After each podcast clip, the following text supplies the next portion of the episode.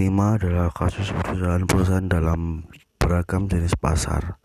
Satu, kasus pasar persaingan sempurna. Kasus produsen tahu tempe dan kenaikan harga kedelai.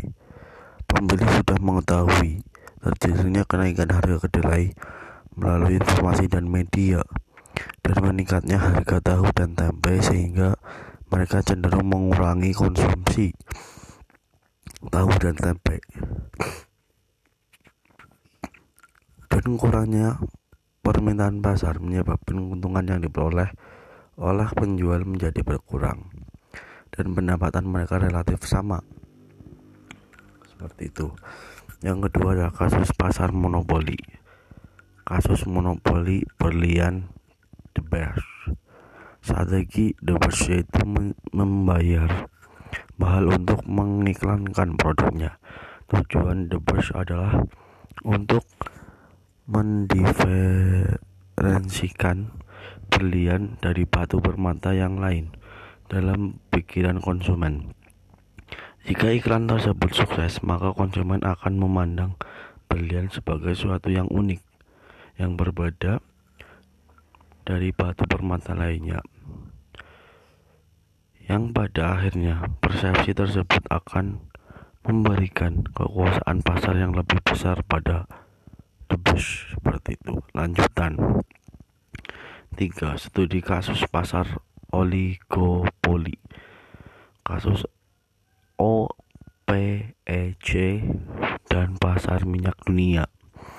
Negara-negara yang memproduksi sebagian besar minyak dunia telah membentuk suatu kartel disebut Organisasi of Petroleum Exporting Countries atau OPEC. Negara-negara OPEC ingin menjaga harga minyak tetap tinggi.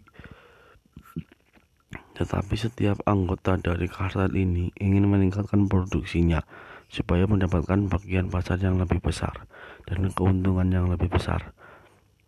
Para anggota OPEC sering bersepakat untuk menurunkan jumlah produksinya tetapi saling menipu satu sama lain, mencurangi kesepakatan yang telah diraih. Yang keempat adalah studi kasus poli studi kasus pasar monopolistik, kasus peredaran dan harga kacamata. Efeknya ditimbulkan iklan terhadap harga suatu barang yaitu dapat men, yaitu dapat membuat konsumen melihat suatu produk sebagai suatu yang berbeda daripada yang seharusnya pengiklanan ternyata mengurangi harga rata-rata sebesar 20% dari pasar kacamata dan mungkin di berbagai pasar lainnya. Pengiklanan menumbuhkan kom kompetisi dan menurunkan harga bagi konsumen. Mungkin cukup sekian. Terima kasih. Wassalamualaikum warahmatullahi wabarakatuh.